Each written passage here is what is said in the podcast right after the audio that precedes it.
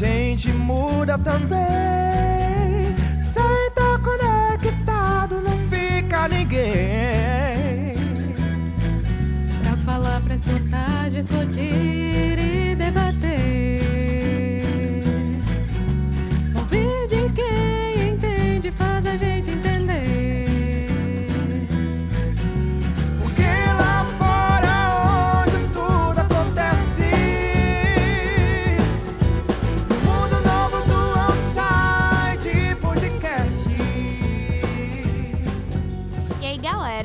Fala é Luísa E aqui é o Álvaro. e tá começando mais um episódio do Outside Podcast. Vamos discutir um pouco mais sobre as novidades que envolvem tecnologia e sociedade. E no podcast de hoje, a gente vai explorar o maravilhoso mundo da internet e descobrir com quantos likes se constrói uma carreira de sucesso. Pois é, Álvaro, tem uma galerinha fazendo das redes sociais o seu próprio negócio, né? Alguns chamam de blogueiras, outros chamam de youtubers, mas uma coisa é fato. Esse pessoal anda influenciando muita gente por aí. E claro que as marcas não poderiam ficar de fora e deixar de fazer uma bela publicidade com esses influenciadores digitais, é claro. É, Mas vamos deixar de papo e vamos ao que interessa. No episódio do Outside Podcast de hoje, vamos bater um papo com Marília Ramos, a Community Manager da África em São Paulo, e influenciadora digital sergipana Sheila Raquel, que conta atualmente com mais de 260 mil seguidores. E o tema de hoje é o sucesso em likes e dislikes, como as redes sociais constroem e prejudicam carreiras. Vamos lá! Pra falar, pra escutar, de explodir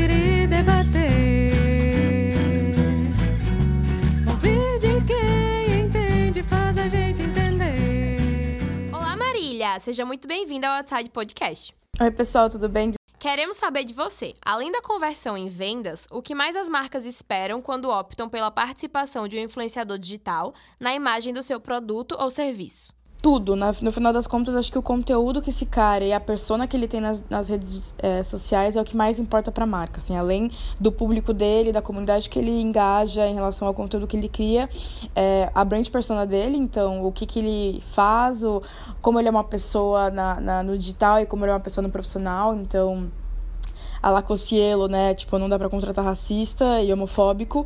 A gente tem que saber a procedência da pessoa, o passado e tudo em que ela quer se atrelar. Então, isso é muito importante pra marca.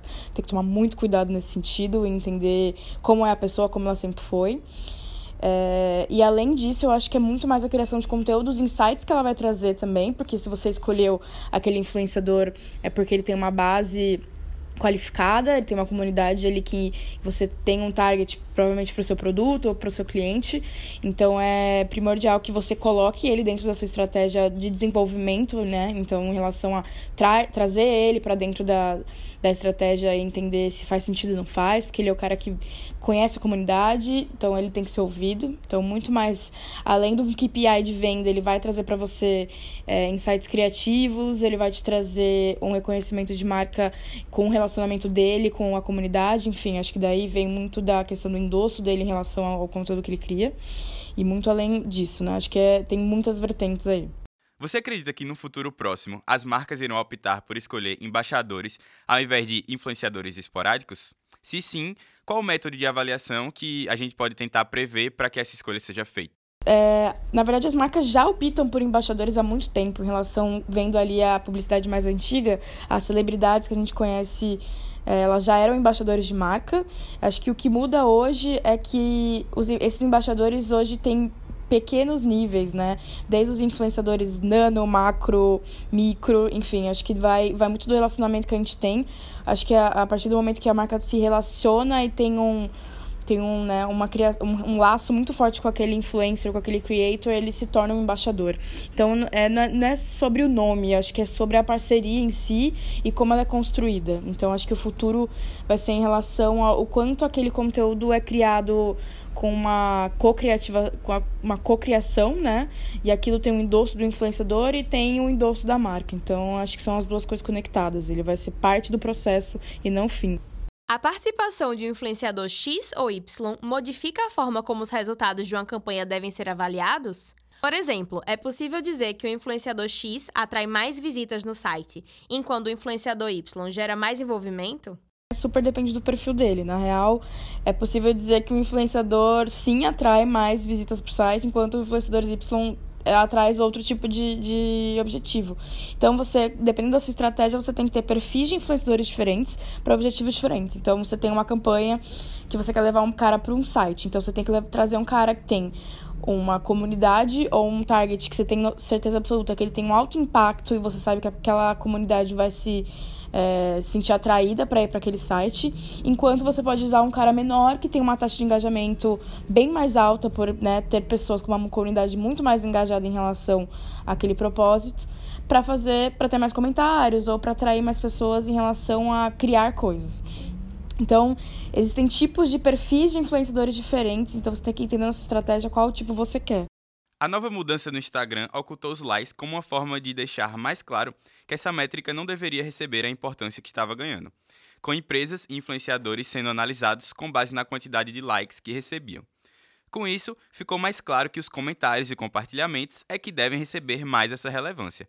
Você, como profissional da área e analista das ferramentas digitais, qual a sua análise sobre o que foi preciso mudar nos conteúdos digitais para que eles consigam prender os usuários por mais tempo no Instagram e tenham a atitude de comentar ou compartilhar o que você publica?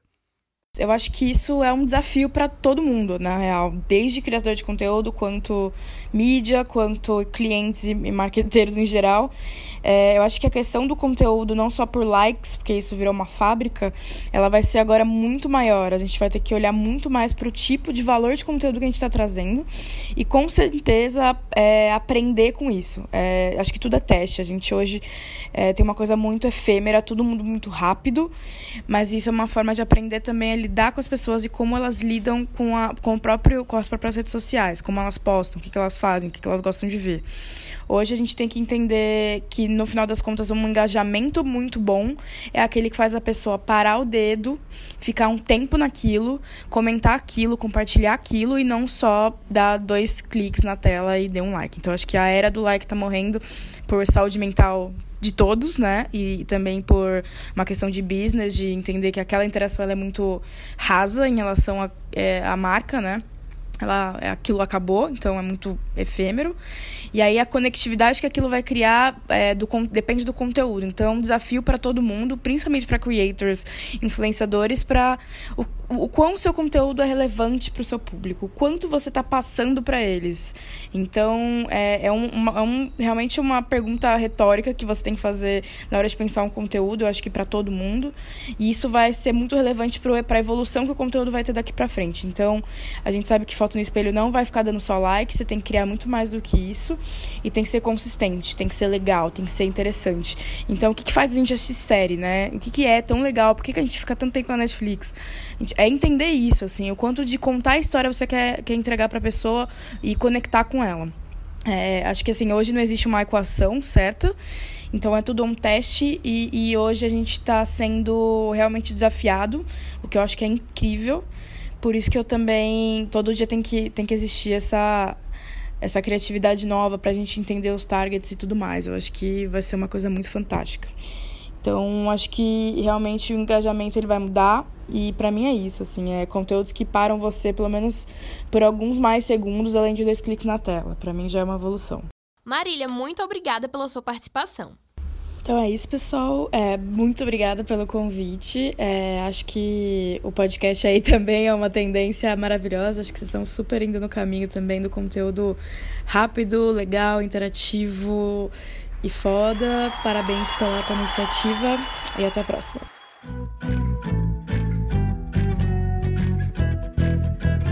Agora a gente vai bater um papo com nossa convidada influenciadora digital. Seja muito bem-vinda, Sheila. Oi, muito obrigada aí pela, pela entrevista, pelo espaço. Você é bacharel em Direito, mas atualmente trabalha como modelo e é considerada uma digital influencer. Conta pra gente como foi essa transição. Qual o papel das redes sociais nisso? Você é feliz com essa troca? Então, realmente, eu me formei em 2015, eu sou bacharel em Direito. É, vim em Aracaju para poder estudar para concurso assim, já já na faculdade eu trabalho não trabalho, assim, não era remunerada pelo meu trabalho de rede social, mas eu já trabalhava com rede social, mas eu trabalhava, tinha vínculo empregatício no Banais Card. Eu era funcionária do Banais Card na época que eu estudava, que eu fazia faculdade, eu trabalhava e estudava e fazia os trabalhos, entre aspas, de rede social. É, quando eu vim para cá em 2015, para Aracaju, que eu morava no interior, em Lagarto, é, eu estudando para concurso público, para meio que me desencanar um pouco aí da, de, de tanto estudo, eu fazia provadores na lojas Renner, C&A, Marisa, dava dicas, achadinhos. E obviamente que isso para as minhas amigas em, em, um grupo fechado, e aí resolvi abrir, postar. E as coisas foram dando certo. Algumas outras lojas começaram a me chamar para ir fazer, mas nada muito profissional. E aí de dois anos para cá foi que eu profissionalizei. Hoje, eu, hoje eu, a minha renda é das redes sociais, eu trabalho com isso, tenho funcionários, tenho empresa aberta, realmente é o meu trabalho, eu levo muito a sério e sou muito, extremamente feliz e realizada no, no meu trabalho hoje, porque eu faço realmente o que eu amo. Como a gente já falou aqui antes, o Instagram ocultou o número de likes nas publicações, e por mais que a gente que trabalha com comunicação saiba que para os perfis comerciais o que mais importa é o engajamento, o grande público ainda está apegado ao número de curtidas, né? E como você vê essa mudança? Você acredita que ela vai ser prejudicial? E você vê mudança na relação dos digital influencers com as marcas? Bem, no meu caso, eu vou falar por mim, por mim assim, no meu caso, eu acho que não, não vai afetar bem é, na, na relação empresa digital influencer, até mesmo porque essas métricas de engajamento a gente continua tendo, a gente pode é, enviar né, via Media Kit, que é um material que a gente usa antes de, de contratação. Então, assim, foi uma estratégia do, do Instagram de tentar tirar o poder de nós digitais, digitais influencers? Foi. Não me venha né, com essa conversa fiada de que o Facebook, que o Instagram está preocupado com a saúde psicológica dos usuários. Ah, me poupa, eu acho que não é por aí.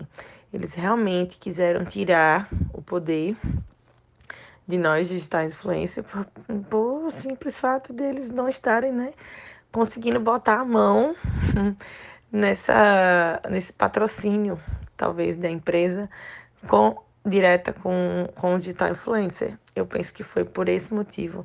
E não pelo motivo de que está é preocupado com a saúde mental das pessoas. Isso aí hum, é muita conversa para boi dormir. Então, eles estão aí tentando, de alguma forma, né, é, fazer... Porque é muito mais fácil, por um exemplo, a McDonald's é, anuncia com o Whindersson Nunes, o Whindersson Nunes, que tem mais de 3 milhões de likes. Então ele paga diretamente ao digital influencer para comer o hambúrguer dele. E aí, esse no meio desse, desse trâmite aí, é, o Facebook fica só chupando dedo, né? O Instagram fica só chupando dedo, porque o, o valor é direcionado ao digital influencer. Então, eu acho que o principal interesse dessa mudança do, do, do Instagram é tirar um pouco, sim, do poder do digital influencer. Porém, como exemplo, as empresas das quais eu trabalho, o que eles estão preocupados é saber se eu vou dar resultado final, são resultados em, em vendas, né? Então, eu acho que não mudou muita coisa, não, o fato de ter ou não a curtida na foto, né? Já que a gente quer saber mesmo é do resultado final venda. A gente sabe também que essa velocidade em que as coisas acontecem na internet também pode ter um lado negativo. O fato de todos estarem te observando o tempo todo e julgando o que você diz e faz te afeta de alguma forma? Como é que você costuma lidar com esse sentimento de, ah, eu não posso errar?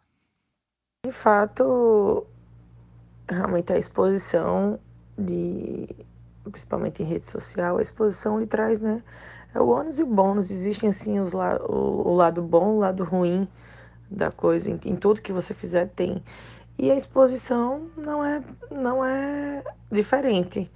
É, obviamente que no começo eu não sabia lidar um pouco, acho que por imaturidade também, mas hoje assim eu consigo lidar tranquilamente com as críticas construtivas, né? O pessoal fala. É, consigo abstrair, não me incomodar tanto. Obviamente que às vezes sou ser humano, né? Às vezes a gente vai dar uma alfinetadazinha no stories, mas eu sempre levo é, as coisas que eu falo como alfinetada, como eu falei agora, levando para uma lição, é, tirando um exemplo, tirando é, alguma coisa que eu possa transmitir de construtivo diante daquilo que foi me passado como negativo, digamos assim. A exemplo, vou dar um exemplo rapidinho aqui, que foi alguém, alguma seguidora comentou, eu estava na academia e estava mostrando um pouco assim do meu seio. Ah, tá cheio de estria, né, linda? Ah, gente, poxa, eu era uma pessoa que era obesa, que, que pesei mais de 50 quilos. Então, não sou uma pessoa que nego isso, pelo contrário, as estrias são as marcas, né? As marcas que eu carrego de uma fase da minha vida que eu passei, que eu superei e que hoje eu colho frutos bons por eu ter passado por essa fase. Então, as estrias não, não me incomodam de forma alguma. Quem me conhece sabe, mesmo quando eu era gordinha, eu usava é, biquíni, nunca usei maiô, sempre usei roupas que talvez muitas gordinhas não usariam. Enfim, então eu sempre tive um, uma cabeça muito boa para saber lidar com, com esses pequenos impasses, mas é, existem. É só a gente saber mesmo filtrar e tirar lições disso. E é isso aí. Eu uso minha rede social para talvez abordar esses, essas pequenas mensagens que não são tão legais para é, inspirar outras pessoas que às vezes se incomodam por ter estria. E aí eu recebi diversas mensagens nesse dia de um monte de gente. Ah, Cheirinha, é verdade. É, eu tô de bobeira aqui, me escondendo atrás de um monte de roupas. Velho, estria é uma coisa que não, não vai sair de você. É só você, sei lá, abstrair, como eu fiz.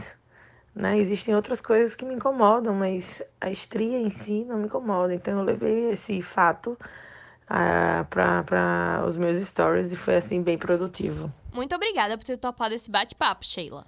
Obrigada, beijão para todo mundo aí.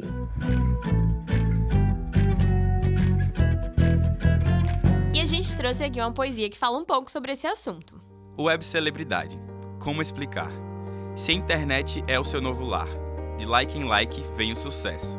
Mas o que importa é o tanto de acessos. E não ache que tudo são flores. A rede social tá cheia de desamores. O hate pode até vir forte, por isso é preciso muito suporte. Influenciar já é um trabalho sério e o resultado só vem com critério. Ter um público engajado não é fácil, o que torna o conteúdo cada vez mais versátil. Se reinventar sempre é necessário. E aí entra o publicitário. Com seu conhecimento vai ajudar o influenciador a se impulsionar.